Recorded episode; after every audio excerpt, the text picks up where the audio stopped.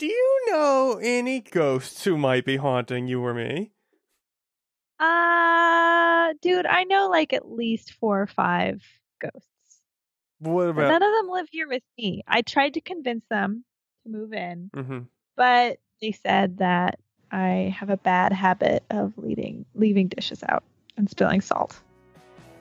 They really don't like that I keep spilling salt.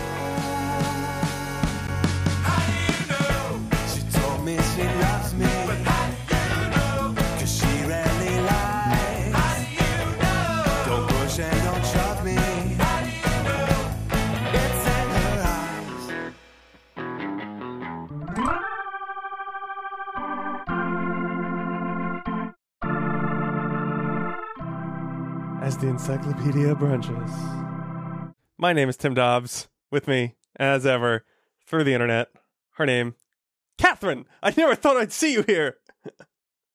It's me, your twin sister, Catherine, identical twin sister. I was in Brazil the whole time. And I'm here to get my liver back from you that you stole from me. I needed that liver. Uh, let's see. This is a, a topic-based podcast in which uh, uh, myself, Tim Dobbs, and my friend slash evil twin Catherine discuss topics. Um, and um, What is evil really? well, I mean, interesting you should mention that. So our topic this week is soap operas slash uh, this organ I've got laying around. Um, and uh, it's interesting you mentioned what is evil really because Catherine, what's like a what is a soap opera? Like, what, what would you make say a soap opera makes it different from just regular old TV? It keeps going every single week. It's more than just 20 some episodes and then that's a season. Mhm. it keeps going and going and going and going. Um, it's melodramatic. It goes on for years at a time, uh, and you tend to like because you spend so much time with these characters, you really get to explore the heck out of plot points until they become less and less interesting, in my opinion. Um, and it's it's just like you know how they say a short story is just very efficient storytelling. Yeah. This is the opposite of that. Yeah. Um, so I want to read you a quote. This is from uh, Robert Lloyd, writing in the LA Times. Uh, I think this was in 2012. Um, but he writes, uh, although melodramatically eventful, soap operas such as this also have a luxury of space that makes them seem more naturalistic. Indeed, the economics of the form demand long scenes and conversations that a 22 episodes per season weekly series might dispense with, and half a dozen lines of dialogue may be drawn out, as here, four pages. Uh, yeah, okay, I mostly read that right. Uh, he continues You spend more time, even with the minor characters, the apparent villains grow less apparently villainous. And that it speaks to your point that like who is the villain here? I don't know. Listen, this person a lot of very long scenes. I we had so much room. Everybody's done something wrong Mhm. at this point. I mean, because it just keeps going and tumbling over itself, and you're like, I don't know. It's just all on. Listen, we're complicated beings. All of us here in soap opera land. And this is how, like, if you sit down with your aunt who's watching her stories, she's like, Well, she's her twin sister, but they had plastic surgery, and she's looking for the money that's buried in, in Alfred's comb. But Alfred is dead, but he's not actually dead. He just thinks he's dead, and he's actually Ronaldo. and you get these like crazy long explanations when you just sort of sit down with somebody to watch a, a, uh, a soap opera because like so much has happened because there's so much space for stuff to happen And I think that so much has happened because the the initial point of a soap opera was, well, we got a lot of airtime to fill. Uh, what's a cheap way to fill it? And uh, I don't know. Who, who wants to see this? Like, who is going to be around in the middle of the day a lot of times? So that's why the targeting towards housewives, towards like this kind of like typical soap Oh. opera viewer. Um, Okay, i would have targeted it towards unemployed sons and daughters hmm. you know millennials and how lazy they are Sure. Yeah. Well, I mean, if they were to do that, it would be more like, um, I can't believe you ate my avocado, etc., so forth. Millennial jokes. Uh, uh therapy animals safe spaces uh snowflakes well, it would be kind of interesting to see, a, like, uh, you know, the safe and the snowflakes or something. I would so watch that Yeah. i would set it in aspen Right. That and makes it would sense. be about bank robbers who are interested in safes. Oh, okay. Uh, well, I don't know. Is that so? So here's the other key, or one of many keys to soap operas. I feel like the very, very basic key is that it must be cheap to produce. Like you must be able to put out a lot of content. Um, and I worry that uh, bank robbers that's not easy to produce. So soap operas typically their action scenes happen in dialogue. Like I can't believe blank just happened. He murdered her, or he jumped off that thing, or whatever. Uh, and then uh, also they they typically have like yeah here are the three sets that anyone is ever on in this show. They're at Luke's Yeah. house, Laura's house, or the vineyard. The hotel. Yeah. Mm. Yeah, you're right. It wouldn't be a vineyard. That's outside. That's hard to light. That's that's too complicated. It's the hotel. Yeah. Um, or the casino. Uh-huh. But you know, I think that's actually very comforting to when you're consuming a soap opera because it gives you a really strong sense of place. Like, not to get too Sex in the City on you here, but it's like the hotel, the casino is a character. mm-hmm. How is that Sex in the City? Oh, because New York is a character. Oh, I see.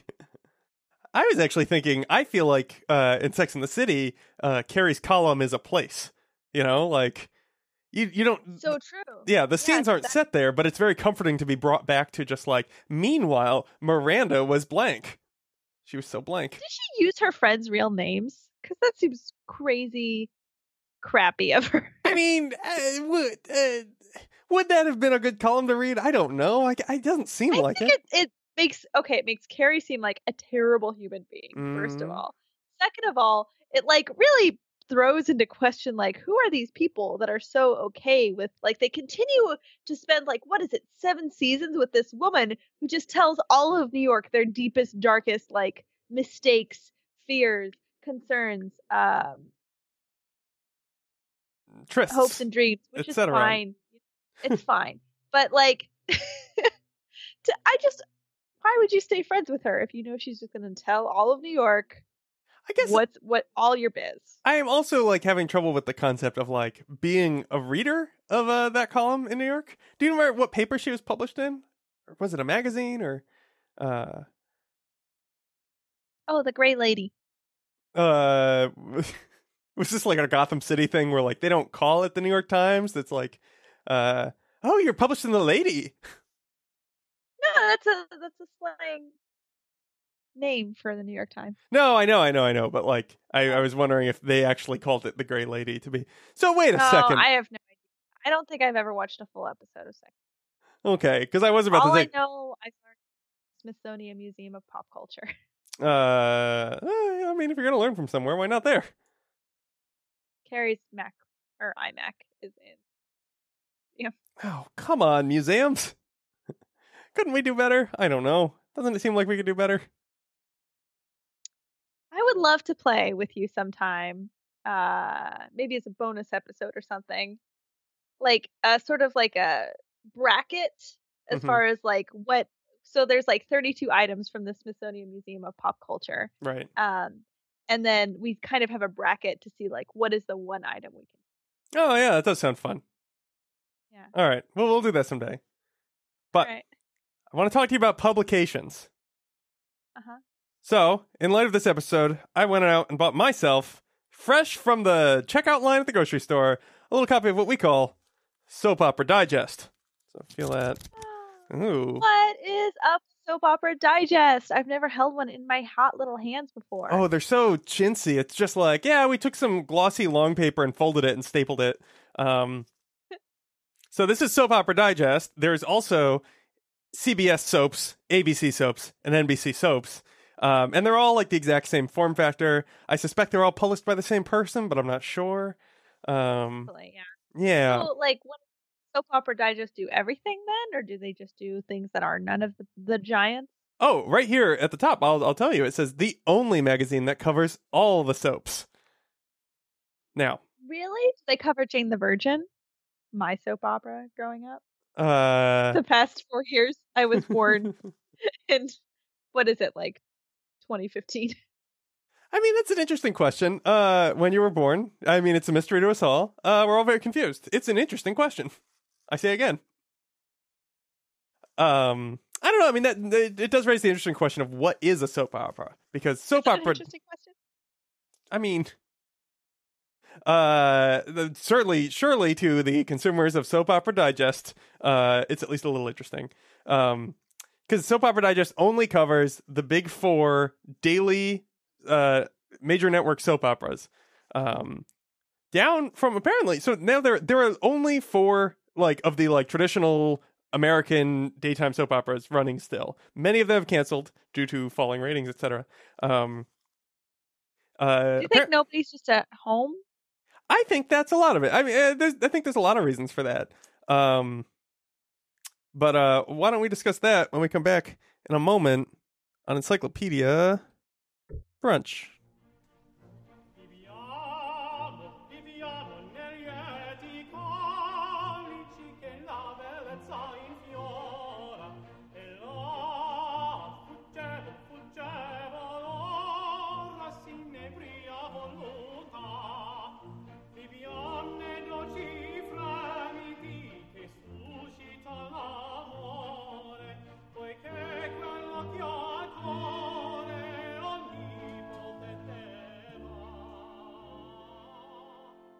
And we're back talking about soap operas. Soap operas. That's right. Get your soap here. Um, apparently, uh, I think it was As the World Turns, or it might have been Guiding Light, was still produced by Procter and Gamble Studios uh, until it uh, went off the air in like 2012. Really? Yeah, I I, I kind of have to assume that maybe they that that like was just a name and it wasn't really affiliated with the company anymore. But uh, pretty great. Procter and Gamble does paper products, if I'm not mistaken. Uh, they do like um personal care. Uh, I think they do paper products as well. But um, yeah, this is the original. what I'm thinking is there was a lot of like throwing a cocktail in someone's face and like, oh, let me wipe that up with this napkin. yeah, the bounty man just sort of walks into every scene and is like, "I'll help you." um, right. So, so this is the original namesake of uh, soap operas, right? Is they were originally a scheme to sell soap to housewives. Really? Yeah. Um, they were uh, so, so you know, in the old timey, so soap opera started. Let me take you back to I think it was the 1920s or no 1930s. Um, the first soap opera was produced. Uh, and it was all on the radio, of course, because that was radio time. But uh, like many of um many of those old timey radio shows or whatever, you just sort of have these like live reads about you know like well and uh you know I wonder what those kids will get up to next week. In the meantime, use Palmolive soap, the greatest soap. Blah blah blah blah blah. Um, Uh, yeah. In fact, I listened to uh, what is widely considered the first soap opera for radio. Um, that would be these like little like eleven to fifteen minute like stints, uh, and it was brought to you by uh, Palmolive soap. Um, and I had that like you know brassy newsreader at the beginning, but my God, was it boring? It was so boring. it's called Clara, Lu, and Em, and um, yeah, it was just like these three ladies in New York. Uh, the one I listened to, they like went on a hansom cab ride. That was it. It was, it was just like they, they get uncomfortable and change seats at some point. They ask the guy to pull over to find a water fountain at some point. That's it. This is this is the show. Okay, very Sex in the City. I'm hearing. Yeah, yeah, yeah. Meanwhile, Lu was trying to get comfortable in her seat. So maybe what they were missing was a Samantha. Mm, that's exactly it. Do you think I like Yeah. the idea that in the 1930s, uh, women get around and be like, "I'm really the Em of the group. I'm such an Em." Don't you think? takes me a long time to get comfortable in my seat. Um, yeah. I so uh, what were we talking about? We were talking about the decline of um soap operas, right? Now I'm really curious about the origin of those Cosmo quizzes. Like, when did those start? Uh, that's a good idea question. was that? I don't know. I don't know when. Uh, maybe maybe uh maybe we should make this a theme month and just do all like uh stereotypically women's things. Oh, I hate this idea. Uh, it makes me feel very uncomfortable. Mm. Um, and I just I don't know how to can- handle a theme like that with care and Mm. also be cohesive. Uh, all good points. All right, the theme month's canceled. Great news, everybody! Next week week we're doing boy stuff, all right, sure. Let's do uh swords. yeah, swords, trucks. Um, I don't know. I think that's it, right? That's all I do. slugs and snails and puppy dog tails. Right. All, uh, also those two. So I'm a little bit confused about that. Can we get into that? Uh, puppy dog tails and all that stuff. My question, sir, since this is the Q and A portion of the podcast, Mm-hmm. um, my question for you is that is that bad? Because I love puppy dogs and puppy dogs are great. Is that bad because you've sliced the tail off the puppy dog, or is it something that's about the puppy dog? I assume it's a dog fighting reference. You know, like they'll often dock a, a like a pit bull's tail or something. You know. So I think that's what I think that's what little boys are all about. Dog fighting. That's pretty violent. Yeah. Yeah. They love um what is it? What else is in that? They love escargot. They love dog fighting. Um Huh. is that it? What what else is in the rhyme? And gir- little girls love sugar and spice, so they love Mexican hot chocolate. Mm. Well, they're not wrong. Um So, this raises the question now that we're talking about demographics and also uh why um why soap operas are going off the air from a peak in 1970 of 19 different daily soap operas going on. I can't follow one. I don't know how 19 could possibly have been supported by the the people. Um but we're down to 4. And so the question is like why why why why is going down? Who's watching them? Like what are the demographics? Why is going down? The nation is asking. I feel like you're uh you're, this is an ad hominem attack uh when we could be having a civil debate on the soap operas I'm trying to support by buying paying five dollars at the grocery store for this terrible magazine. it's not even full size.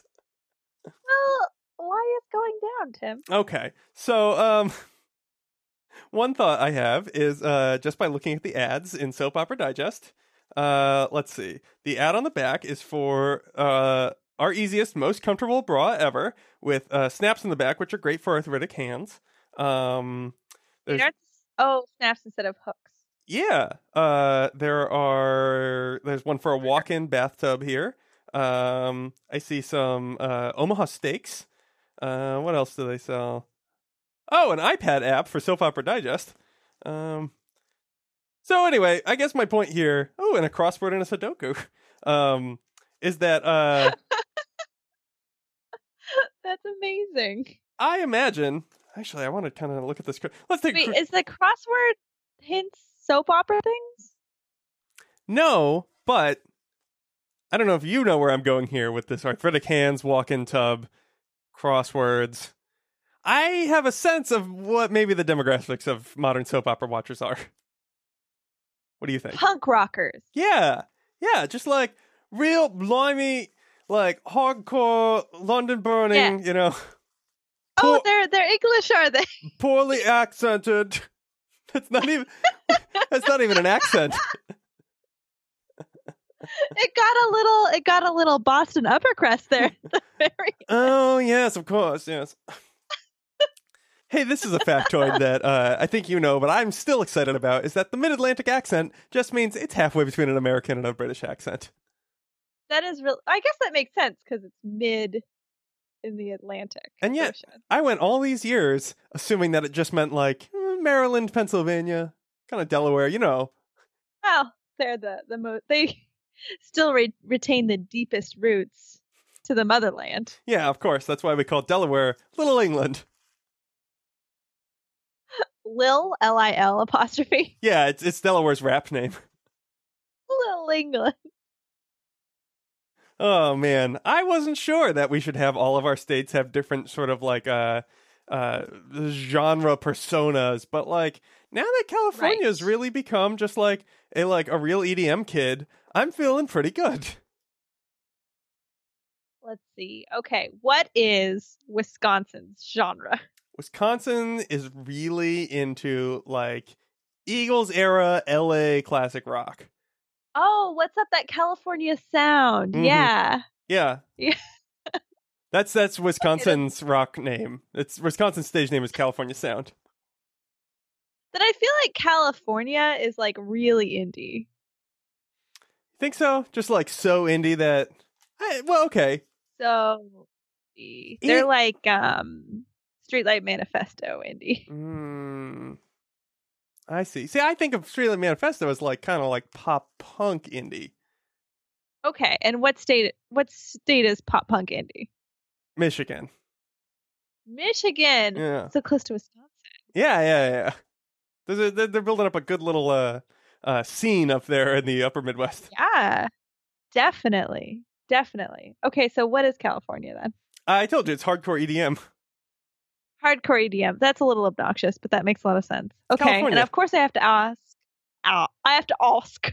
Okay, that's what is that? That's like a that's a Middle Earth accent, which again doesn't mean like Lord of the Rings. It means like halfway between America and like Ru- the And eastern side of Russia. Yeah, like Uh, I have to ask. Um, what about Washington State? Uh, Washington State is is the Kingsmen. It's not a genre. It's literally just the uh, people who did that one version of Louie Louie. yeah, that makes sense. You've got a thing and you're sticking with it. I love it.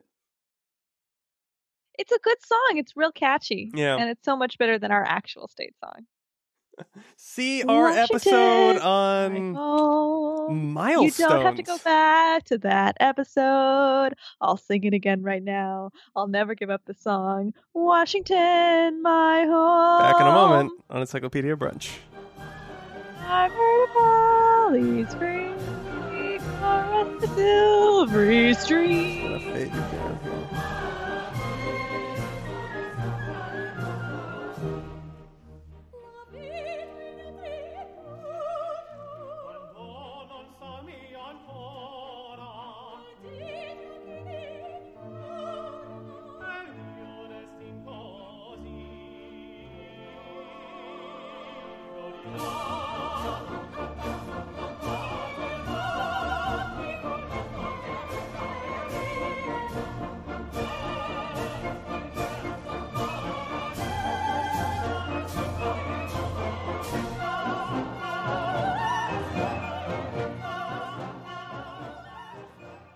And we're back on Encyclopedia Brunch talking about soap operas. I can't believe we would betray you like this. Um, Um, I by not talking about a food stuff. yeah, exactly. Encyclopedia brunch. Stuff in your pantry and stuff in your bathroom. Uh, yeah. And now we're branching out to stuff on your TV. Tim and Catherine talk about what they were looking at about 10 minutes before they agreed to record. Uh, that's the deal, yeah. Um, well, so as part of this betrayal, uh, perhaps, perhaps I will, or the listener will turn 180 degrees from us and face away from us, which is like that's the classic like so- soap opera thing, right? Is that like there two people are facing each other and talking, and then the other one goes, Yeah. and then they turn completely around and cross their uh, arms, and then just sort of like Right. look in the other direction, which it didn't And occur to your me. over the shoulder shot becomes uh, both Mhm. people in shot. Exactly. So this is a way of doing a two person in the shot while getting both faces full head on, which allows you to be more expressive. That's so interesting because you know when I think of that technique, do you know what I think of? What's that? Anime. Oh, interesting. Uh, I I'm not picturing that. Like, what's a? Can you like spin up an example or like? I guess you know a lot of like the fist clenched looking up to the sky with like the person in the background looking like, "Oh boy, this guy so serious." Oh, that's true. Yeah, yeah. And the sort of just like very serious guy, someone taking the piss out of them. yes. Huh. And I wonder if maybe this is another way that we see um, sort of Western pop culture having a big influence on Japanese animation. It's true because I mean, anime is it, it can be very melodramatic. Um, and we talked about in our anime episode how like it does have a focus on expressiveness of, of characters' faces, which is, um, yeah, one reason that like the faces can be so big. Huh, that's interesting. Yeah, yeah. Yeah. I like this. Well, and, and the other thing I think it really speaks to, like both these cases, is that like, oh, film is not experience. Like something being filmed is fundamentally different than viewing something with your eyes, um, because you film has to deal with this problem of like I want to show two people's faces at once to get across two ideas, and that never happens because you know, like I don't know, but like you know, if I'm talking to two people, they might both look at me, which is like a normal thing. What does not happen in real life is I'm upset with you, and so I just turn around completely and look in the other direction, but keep talking to you. This never happens. Yeah, it would be what? What did you say? Excuse me? I'm mad at you. I'm gonna keep looking over here. What? Um, yeah. So I thought that was really interesting. And the other thing I thought that is, it's it, it keeps walking this line of like soap operas being naturalistic versus melodramatic because like we talked earlier about like there's just so much space that you get to like really understand people and like scenes can take forever.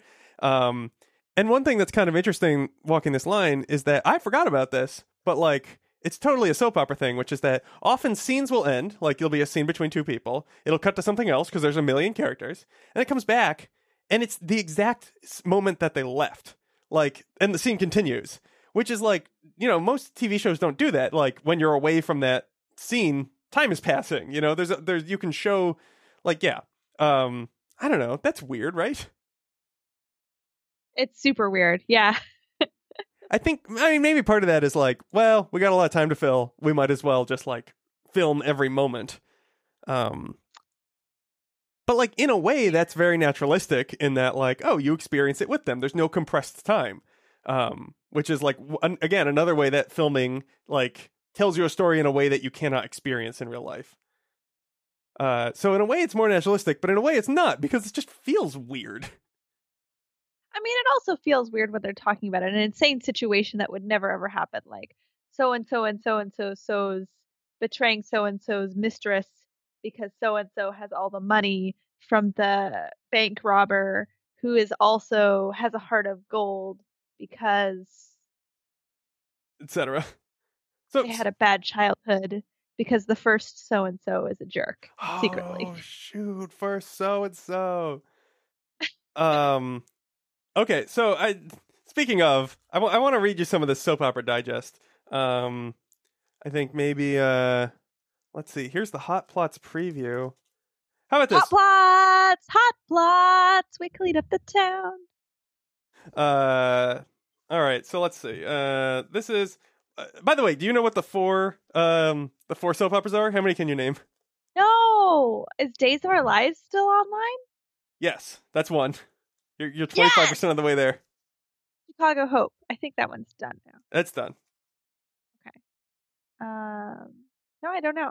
Uh, one of them is a hospital, General Hospital. Uh, General Hospital. Mhm. Wow, that's so old. It's so old. I actually started to watch the very uh, first episode ever aired. It's all black and white. It's very like 1950s seeming. Um, but it's on YouTube, so check that out. Um, the other two are uh, blank and blank shows. Does does that jog your memory at all? Blank and blank. Uh, Well, it's the blank and the blank. uh, the horse and the anvil. They're taverns. Your shows keep sounding more interesting than soap operas. okay, I'm gonna stop guessing. Please just tell me. uh, it's the Young and the Restless and the Bold and the Beautiful. Okay, okay. The young and the beautiful, the bold and the restless. Okay, so uh, this is uh, we've got a preview of, of these four. Which would you like to hear? Young and Restless, Bold and Beautiful, General Hospital, or Days of Our Lives? I'll read you. I'll read you the Oh, give me some subtitles. that- Okay, okay. Uh, Young and the Restless. Billy suspects Phyllis. General Hospital. Valerie continues her ruse. Bold and the Beautiful. CJ makes a decision. Days of Our Lives. Andre is locked away. Okay, let's go through this point by point. First of all, remind me of the first one again. Uh, Billy suspects Phyllis. Check Phyllis. That one does seem kind of interesting, so I'm going to come back to that. The second one, Alice continues her ru- her ruse. Mm-hmm. So that kind of seems like kind of just filling time. A lot of like, okay, this isn't the plot where or the one where she establishes her ruse. It's not the one where her ruse is inevitably uncovered. So that doesn't seem super interesting Right. side. Remind me what the third one was. Uh, CJ makes a decision, which is, yeah, I mean, you can't fault it there. That is the crux of drama. Like, CJ makes a decision. But what if the decision was like to wear the red shirt instead of the blue shirt? That feels risky. uh, it appears to be whether he's going to join the Spectra gang. Oh, that sounds fun. I hope it's a literal ghost thing. Okay, and then remind me what the last one was. Andre is locked away. Doom, doom. Oh, see, that sounds juicy as heck. Okay, let's do that one. I bet Andre's innocent. Yeah, let's do that one. Andre holds a press conference and charges Kate and Roman with here having a secret affair, which I guess you can do at a press conference now. After Andre heard Kate throwing him under the bus with the board members and then seeing the kiss with Roman, Andre feels that he's being sabotaged, says portrayer Thaao Penghlis. Thaao Penghlis. So he thinks the best thing to do is bring everything out into the open. Roman jumps to Kate's defense, and Andre realizes his stunt has backfired. He tries to regain control and volunteers to let Marlena evaluate his mental competence. Marlena, in quotes, I don't think it's the real Marlena, gladly takes him up on his offer. Hattie, who has a score to settle with Andre for double crossing her, declares him insane when has him committed to Bayview. When Andre is carried away in a straitjacket, I think there is the fear that he's not getting out this time, notes Penghlis. At Bayview, Andre comes in contact with John and Marlena. To see Marlena in the same place, it's like they were playing mental games with Andre, states Penghlis, until he realizes the gravity of what has happened. Does that sound good? You want to watch that? Follow up question before I answer that. How long, if not already, do you think it will be before the plots of these four shows just becomes computer generated? I mean, I think it it's possible it already is. Um maybe some union rules are keeping it from being, but it does seem a little just like, yeah, I don't know, you need names and you need But okay, but I will I will contract with like when I was flipping through this reading various plots, like I found myself like it's it's obviously all very silly, but I also found myself saying, "Oh, what? A fair amount." So like, I don't know, that's sort of hard to program in. Yeah, yeah. I was thinking because I am a big fan of at least the first two seasons of Jane the Virgin. I Mhm. don't know if I can after the second season and finale.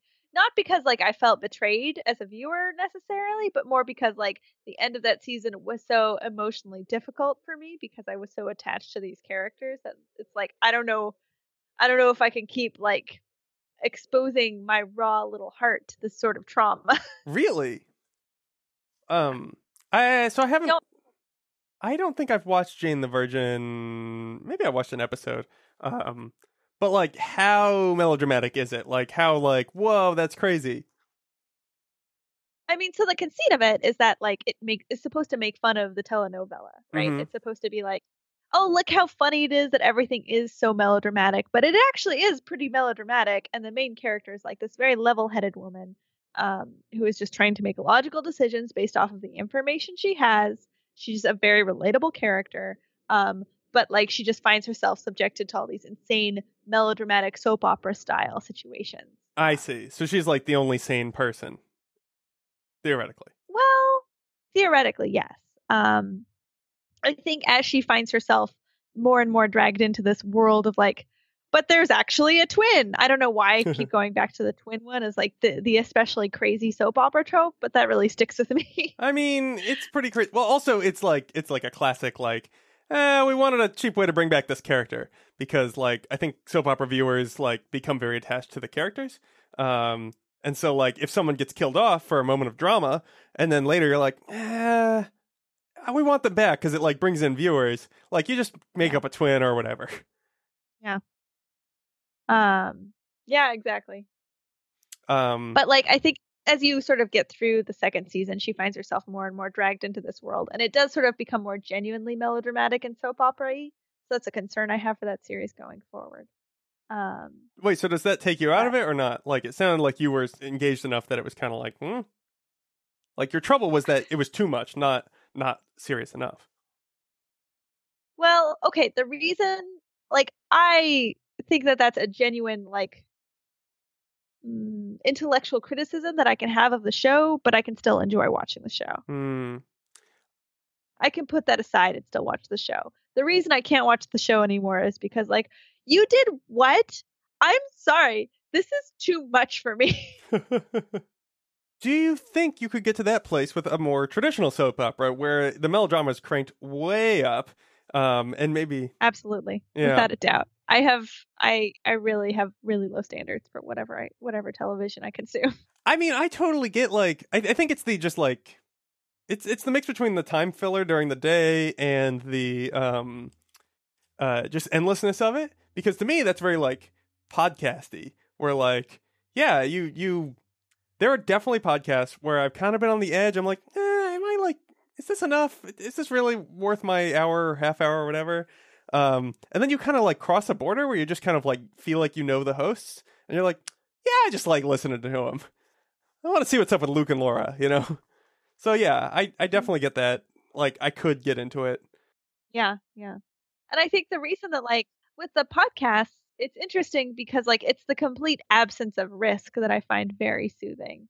And that like honestly, at some a certain point that's what keeps me back coming back week after week is like I would just really like to listen to you guys sort of tell me about the doldrums of your life and there's nothing really at stake here. Right. But it's like the reason that I can't continue to watch Jane the Virgin is like something so disruptive happened that I simply cannot. Do you think uh I read somewhere that like um the like one theory that some like uh producer soap opera producer had for like why the popularity of soap operas he was just like yeah I think people people want an equal mix of wow I wish I was like that and oh man glad that's not me um I mean, do you think that like the the level of melodrama just cranked way up, sort of like gives you a, enough remove that maybe it would be more doable because you're like, oh look, nice things. Ah, good. I'm glad that's happening to those other people who aren't me.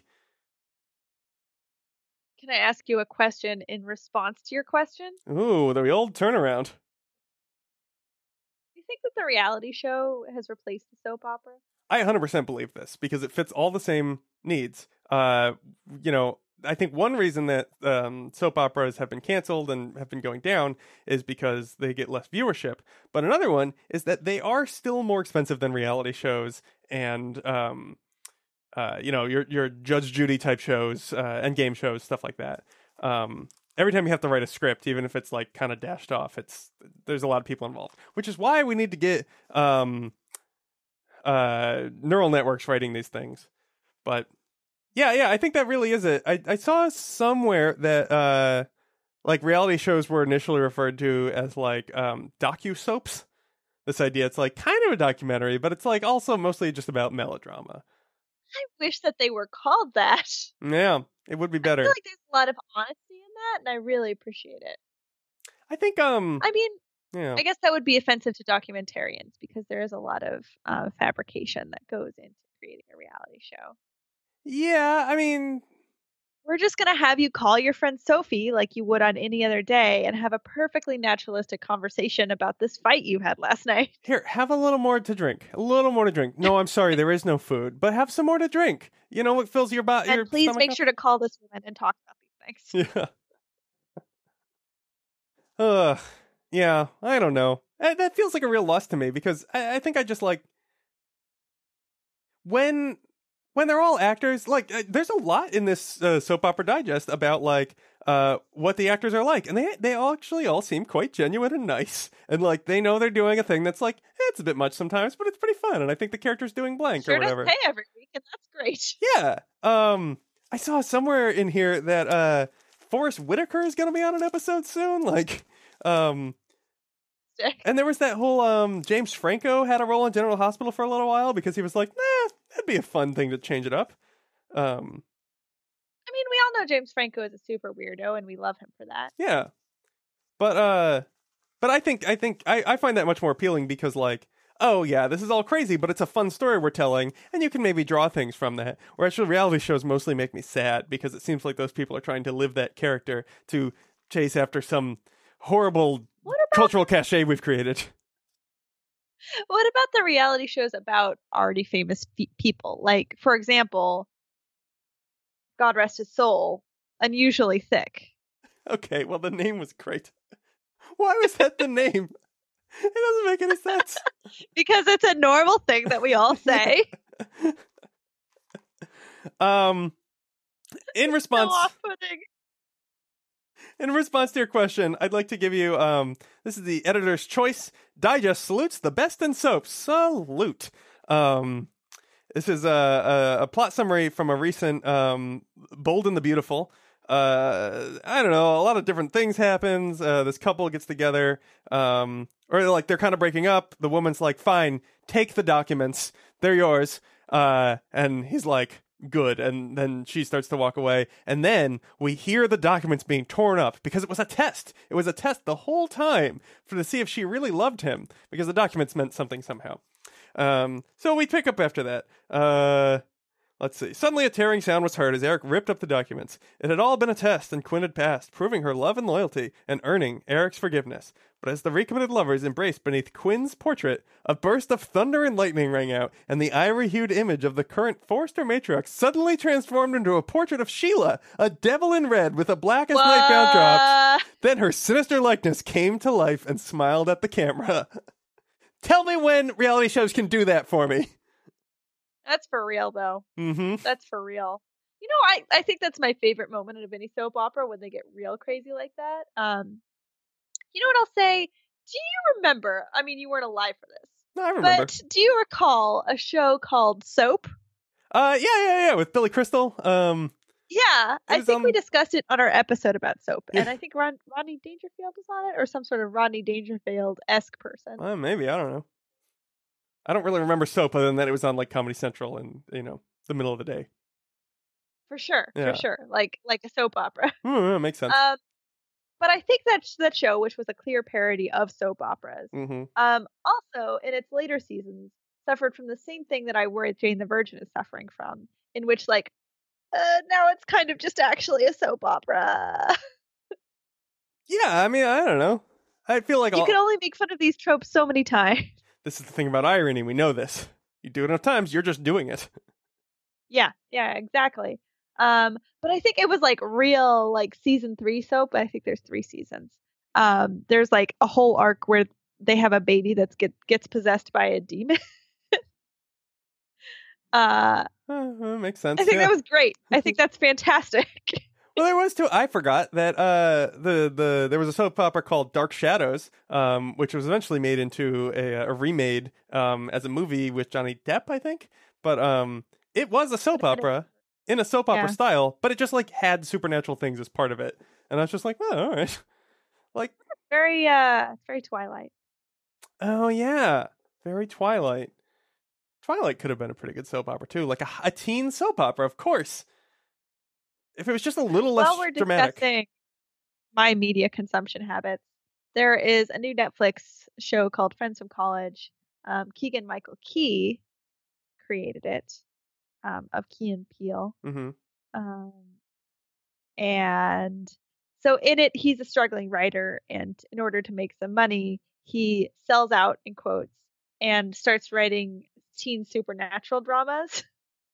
And so he meets with this like w- successful supernatural teen writer, um, and she just has this like super buff husband who she treats like an object. She's a fantastic character. Sounds good. Why? Uh, yeah, she's like, just do some push-ups really fast for me. Uh, so what you need to do is find find something that is terrifying that you would want to have sex with. I mean, I- okay, this I feel like this all fits in. I see why the supernatural fits into uh, these melodramas, especially teen melodramas for some reason.